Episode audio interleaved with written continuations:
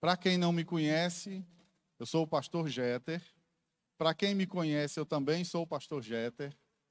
E eu sou um dos pastores da casa e eu quero é, trazer a palavra nessa tarde e noite para a sua vida, mas eu preciso muito que você se conecte com o que eu vou falar.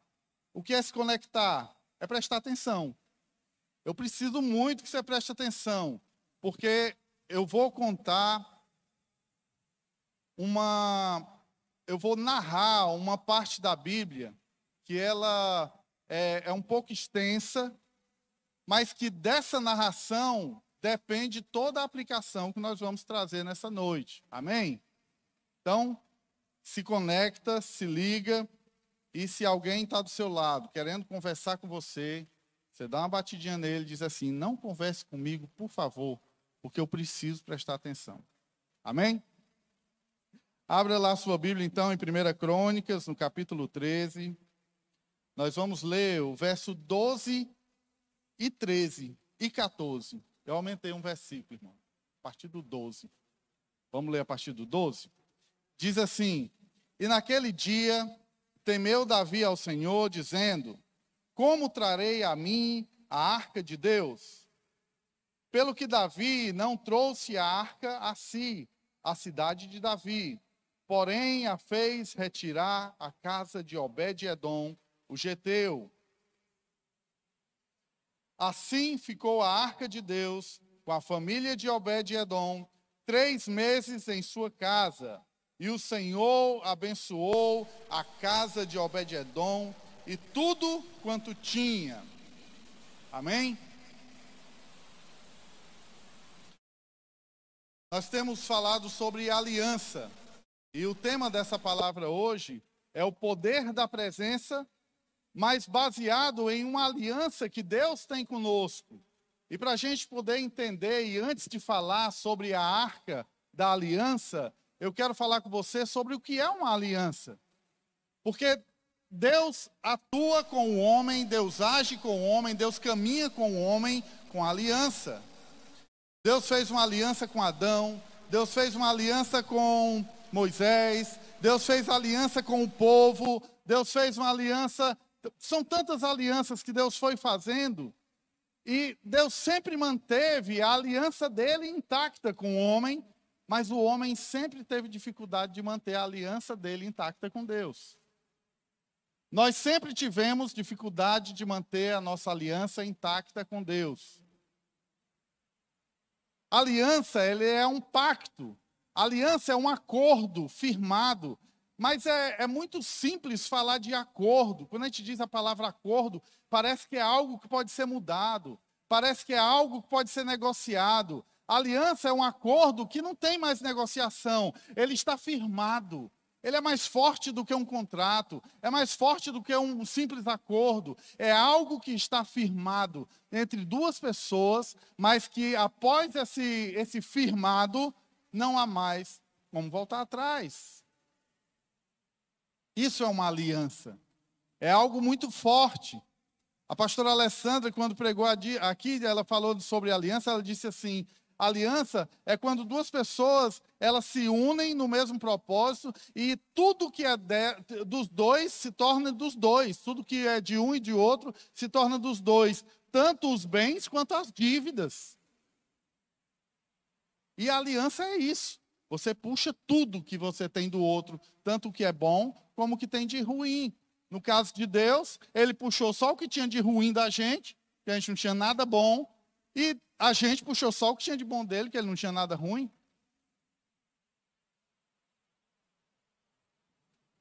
Então, isso é uma aliança. E nesse texto, do, do versículo 2, desculpa, 12 até o 14 de 1 Crônicas 13, está falando sobre a arca da aliança na casa de Obed-Edom.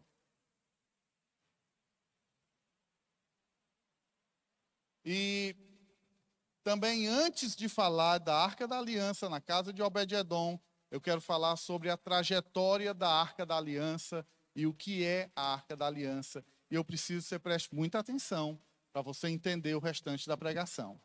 A Arca da Aliança era um objeto, que foi arquitetado por Deus e que Deus deu a direção para Moisés de como ela deveria ser. A arca da aliança, ela representaria, dentro do, do tabernáculo, representaria a presença de Deus naquele lugar. Representava Deus presente no templo. E Deus deu toda a orientação de como ela deveria ser feita. A madeira de acácia, era uma madeira que não era muito nobre, mas Deus quis que ela fosse feita de uma madeira que não era muito nobre. E apesar de ser feita de uma madeira que não era muito nobre, Deus mandou que recobrisse toda de ouro, o metal mais nobre existente. E ela tinha as medidas que tinham que ser perfeitamente feitas e seguidas. E Deus chamou a Bezalel. A Bíblia diz que Deus chamou Bezalel, era um, era um homem que foi trabalhar com, com obras manuais para fazer as, o, as coisas do tabernáculo. Ele, ele era um artífice. E o Espírito Santo entrou em Bezalel para que ele passasse a ter capacidade de fazer todas aquelas coisas. É como se Deus te chamasse para se tornar um cirurgião e o Espírito Santo entra em você e você dorme, você e acorda um cirurgião sabendo tudo que tem que fazer. Bezalel foi assim. O Espírito Santo entrou nele e o capacitou para que ele pudesse fazer tudo o que ele tinha que fazer.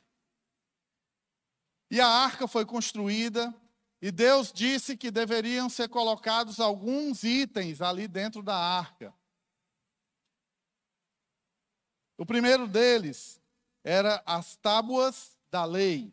Lembra das tábuas da lei, dos dez mandamentos? Moisés subiu o monte, aí Deus escreveu quais eram as, os dez mandamentos ali. E aí, quando ele desceu o monte, o povo estava adorando o bezerro de ouro. E aí ele foi, quebrou, subiu de novo. Quando subiu de novo, Deus escreveu de novo. E deu os dez mandamentos. E ele desceu. E aí as coisas estavam direito, ele não quebrou mais, ficou ali com ela.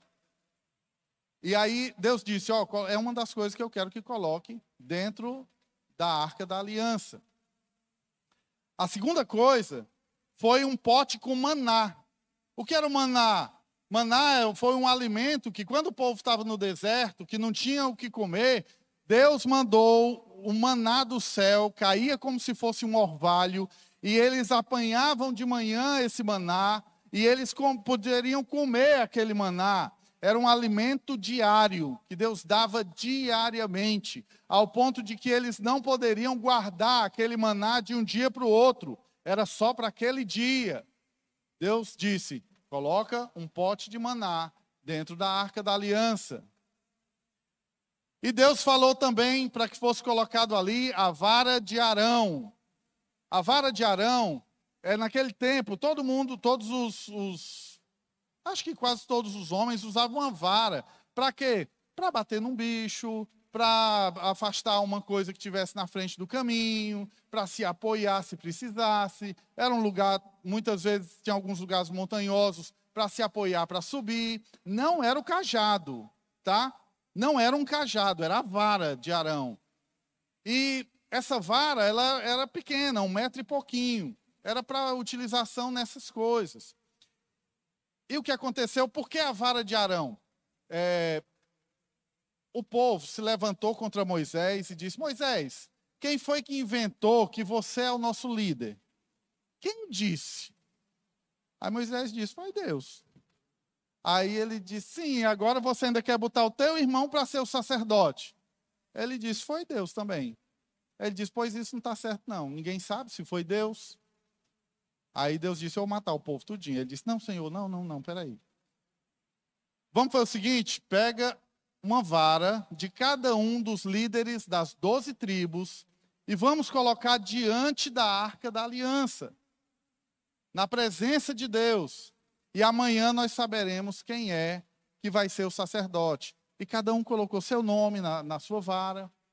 E quando foi no dia seguinte, a vara de Arão, gente, a vara era um pedaço de pau seco. No dia seguinte, a vara de Arão tinha florescido e tinha frutos na vara de Arão. Então não dava para contestar, estavam as outras varas tudo igualzinha, do jeito que foram colocadas, e só a de Arão que tinha florescido e que tinha frutos. E aí eles entenderam, é, não, tá certo, é, foi Deus que disse que era Arão mesmo. Mas e você, Moisés? Quem foi que disse que você é o nosso líder? Para falar a verdade, pelo que eu me lembro, você nos tirou de uma terra que manda leite e mel e nos, não nos levou para canto nenhum. Nós estamos rodando aqui no deserto faz é tempo.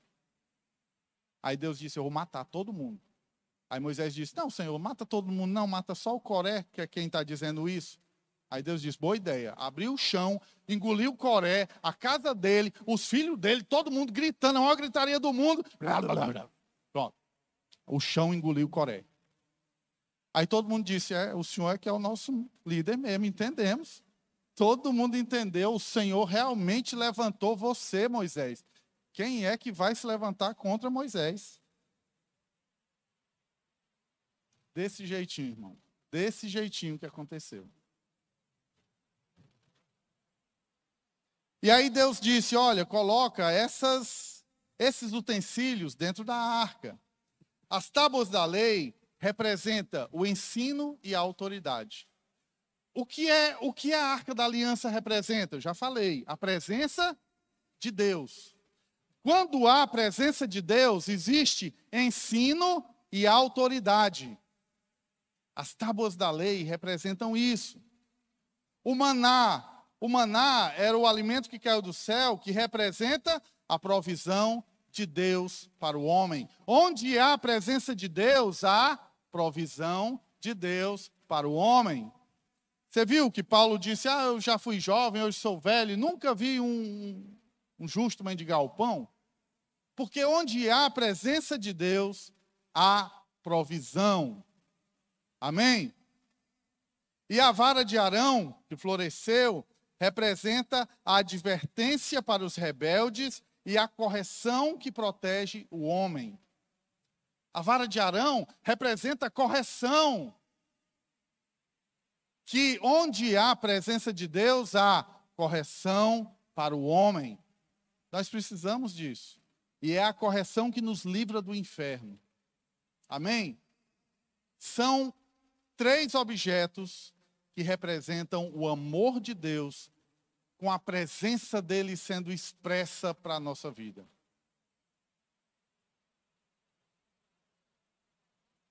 Bem, a arca da aliança foi finalizada, Deus estava. É, Deus já tinha dito quais eram os objetos que eram para dentro, para estar dentro da arca. E como ela representava a presença de Deus, ela, era um ela gerava um ambiente de muita alegria. As pessoas ficavam muito felizes com a presença, na presença da arca da aliança. E o povo de Deus começou a ganhar guerras e eles se alegravam depois dançando e festejando junto com a arca da aliança. A arca sempre estava presente nos momentos de alegria do povo. Mas aconteceu um, que em uma das guerras o povo já estava, é, estava em pecado, e em uma das guerras eles cometeram um ato que não agradou a Deus a respeito da Arca da Aliança. Eu quero te convidar a abrir sua Bíblia lá em 1 Samuel, no capítulo 4, nós vamos ler o versículo 4.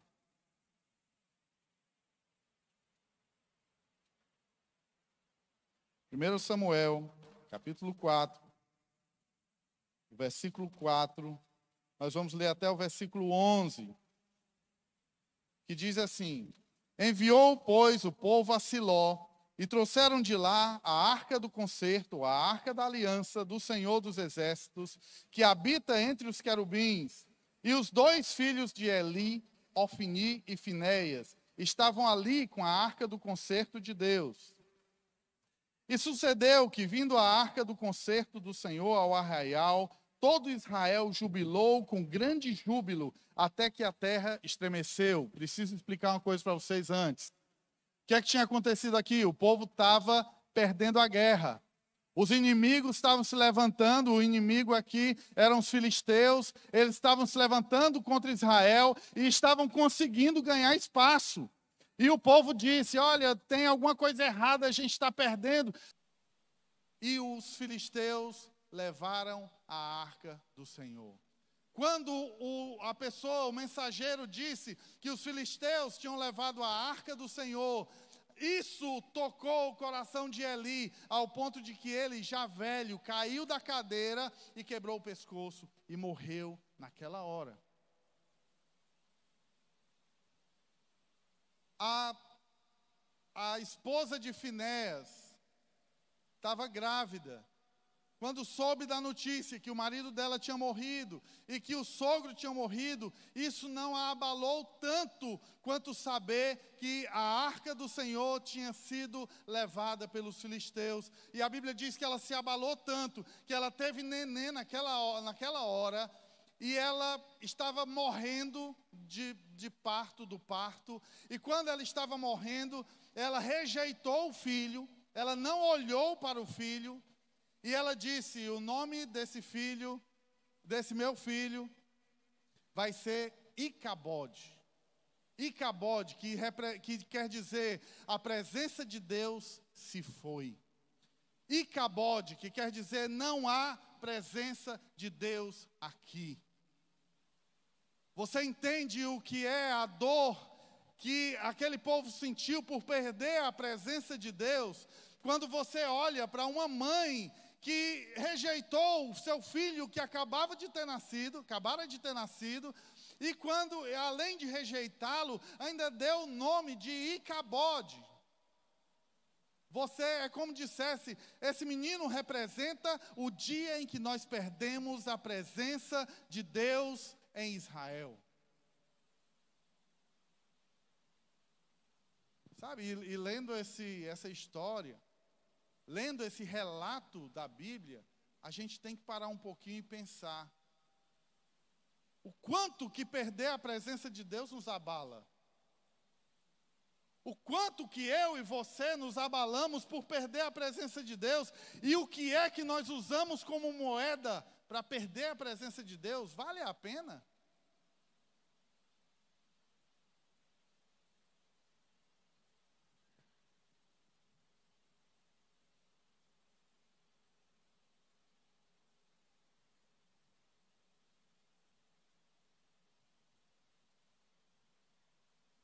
A tristeza por perder a presença da arca da aliança, que significava perder a presença de Deus, era tão grande que é como se tudo tivesse se acabado.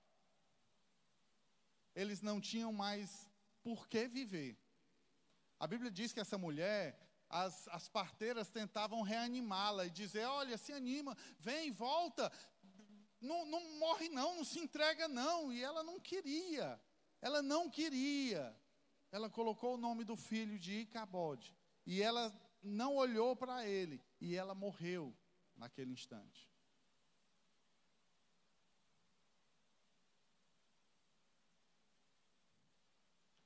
A arca tinha sido usada como um amuleto. A presença de Deus tinha sido usada como um amuleto. E o resultado não foi bom. Mas os filisteus pegaram a arca, levaram para a terra deles e chegaram na primeira cidade, colocaram dentro do templo de Dagon. Dagon era o deus dos filisteus. Colocaram do templo de Dagon na frente da estátua de Dagon. E eles passou a noite, quando foi pela manhã, Dagon, a estátua de Dagon tinha caído e a cabeça de Dagon estava na terra, como se ele tivesse prostrado diante da arca da aliança. E eles acharam aquilo estranho, levantaram a arca, levantaram a, a cabeça de Dagon, né? levantaram, e, e a cabeça tinha se partido do corpo. Aí eles levantaram, colocaram, ajeitaram. Manhã seguinte, de novo, tinha caído, a estátua de Dagon tinha caído. E eles, que estranho, né? Essa estátua nunca tinha caído antes, agora já caiu duas vezes, duas noites seguidas. Que estranho. E aí começou a acontecer um monte de coisa. A primeira delas, o pessoal começou a ter hemorroida. Meu irmão, que estranho isso. Tem uma versão da Bíblia que diz que é hemorroida. Tem outra versão que chama de tumores. Eu gostei da versão que fala de hemorroida. Por quê? Porque é mais a cara dos filisteus. Nada contra quem está tendo sua hemorroida aí, irmão. Não é que você está em pecado, não. Mas se é para ter alguma coisa, que tenha um negócio que seja muito ruim para os filisteus, porque tinham roubado a arca do Senhor. E aí eles, além das hemorroidas, eles começaram a ter uma praga de ratos na cidade. Muito rato. E eles entenderam que aquilo ali era por causa da presença da arca da aliança na, naquela cidade. Aí os filisteus disseram: pega essa arca, leva para outra cidade, tira daqui. Levaram para outra cidade. Começou a morrer gente.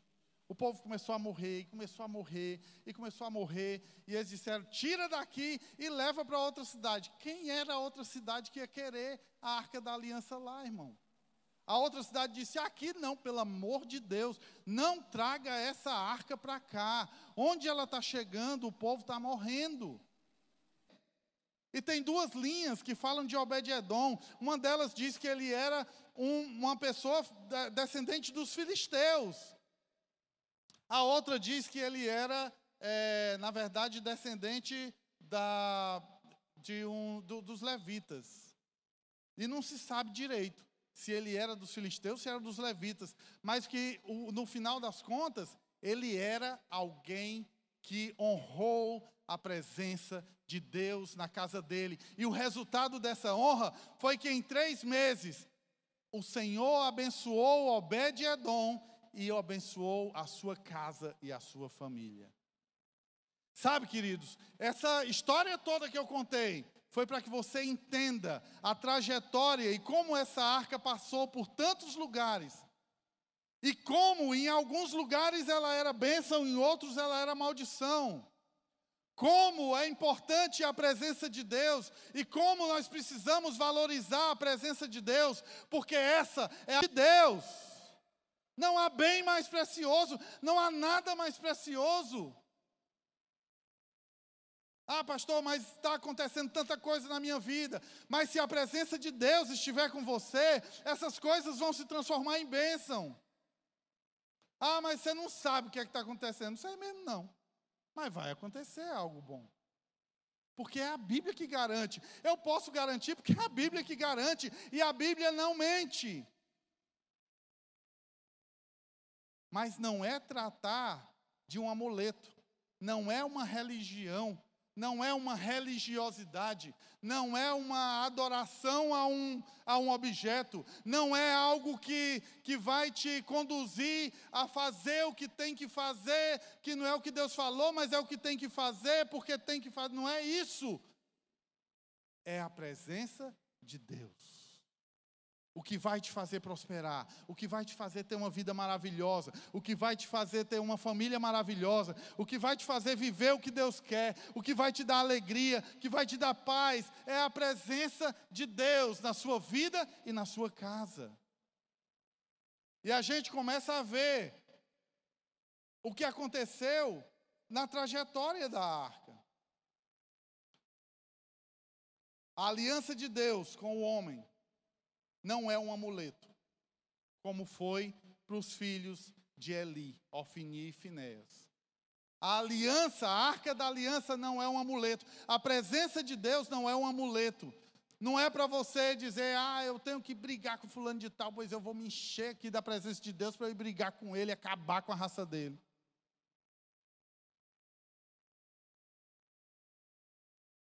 A aliança de Deus, a presença de Deus, não pode se unir com idolatria, como fizeram os filisteus, e colocaram no templo de Dagon. A presença de Deus não se une com idolatria.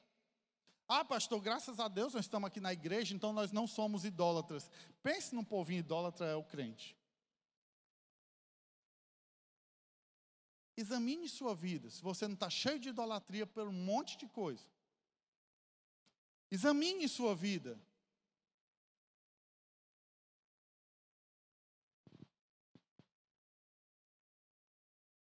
A idolatria, tem acabado com a igreja. Tem destruído a igreja. Examine a sua vida.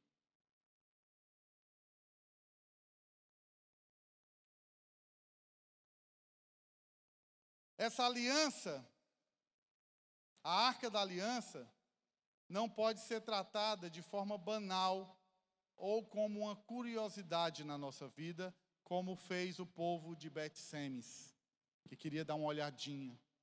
Que a arca chegou, ah, vamos festejar. A gente aprendeu que quando a arca chega, a gente festeja. Vamos festejar, vai ser massa, olha a arca, olha a arca. E aí, mas não era honra, era só euforia e curiosidade. A arca da aliança não pode ser simplesmente um objeto guardado, porque a presença de Deus não é só para você dizer, eu tenho a presença de Deus. E cadê? Está guardado, como fez a casa de Eleazar. Eu tenho a presença de Deus, pois cadê? Não interessa, está guardado, fechado num quarto trancado para ninguém morrer.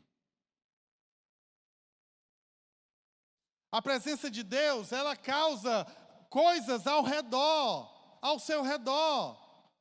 Se você tem a presença de Deus, Deus está se manifestando através da presença dele na sua vida. Deus quer se manifestar através da presença dele na sua vida. E onde você andar, vai ter fruto, vai ter alguma coisa vai mudar, alguma coisa vai ser alterada. Você não pode passar em um lugar com a presença cheio da presença de Deus e não acontecer nada. Aqui na casa de Eleazar passou 20 anos ali, não aconteceu muita coisa, nada. A aliança, a, a arca da aliança, a presença de Deus, a aliança de Deus, não pode ser negligenciada como fez Uzá.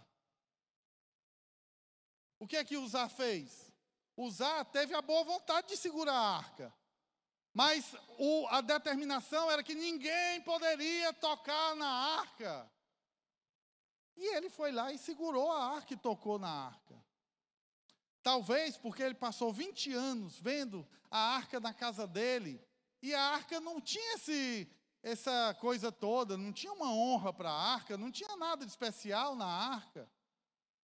Então, para ele, se tornou um móvel da casa dele, talvez. E quando ela foi cair, ele disse: Deixa eu segurar. E foi tentar segurar. Mas isso não agradou ao Senhor e ele foi fulminado. Porque a arca do Senhor não pode ser tratada dessa forma, a presença de Deus não pode ser tra tratada dessa forma. A presença de Deus tem que ser honrada e adorada. A presença de Deus precisa ser honrada e adorada.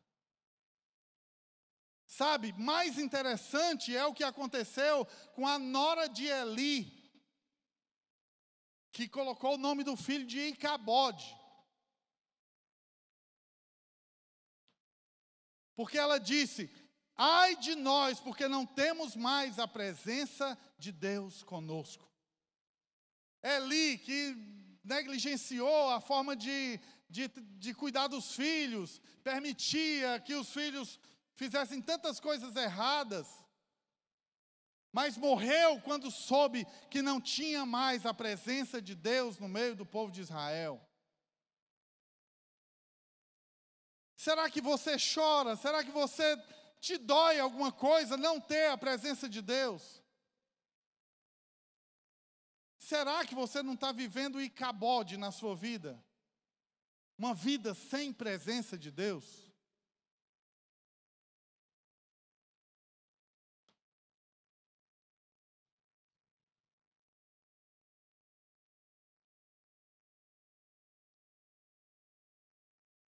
Na casa de Obed-Edom, a arca foi honrada de alguma forma. A presença de Deus foi honrada. De alguma forma, Obed-Edom entendeu que aquilo ali representa, o, que é que aquilo ali realmente representava. houve alguma honra diferente na casa de Obed-Edom, ao ponto do Senhor abençoá-lo de forma tão grande que chegou aos ouvidos do rei Davi e disseram: Obed-Edom prosperou muito. Enquanto os filisteus estavam morrendo, enquanto o pessoal de Bet-Sem estava morrendo, aqui na casa de Obed-Edom prosperou foi muito. E o rei Davi disse: Agora vamos trazer a arca para Jerusalém. Vamos lá buscar, mas vamos buscar do jeito certo. Eles leram as escrituras e viram como é que deveria ser tratada a arca. E eles trouxeram com os levitas, e a cada, acho que seis passos que davam, eles faziam um sacrifício de um animal e adoravam ao Senhor, e davam mais seis passos e mais um sacrifício e mais adoração, e ali se entendeu como é que se trata a arca, a presença de Yahvé, a presença de Deus. É com adoração e com sacrifício. É adoração e sacrifício. E ela é levada nos ombros, ela é levada aqui. Deus quer manifestar a presença dele na minha e na sua vida.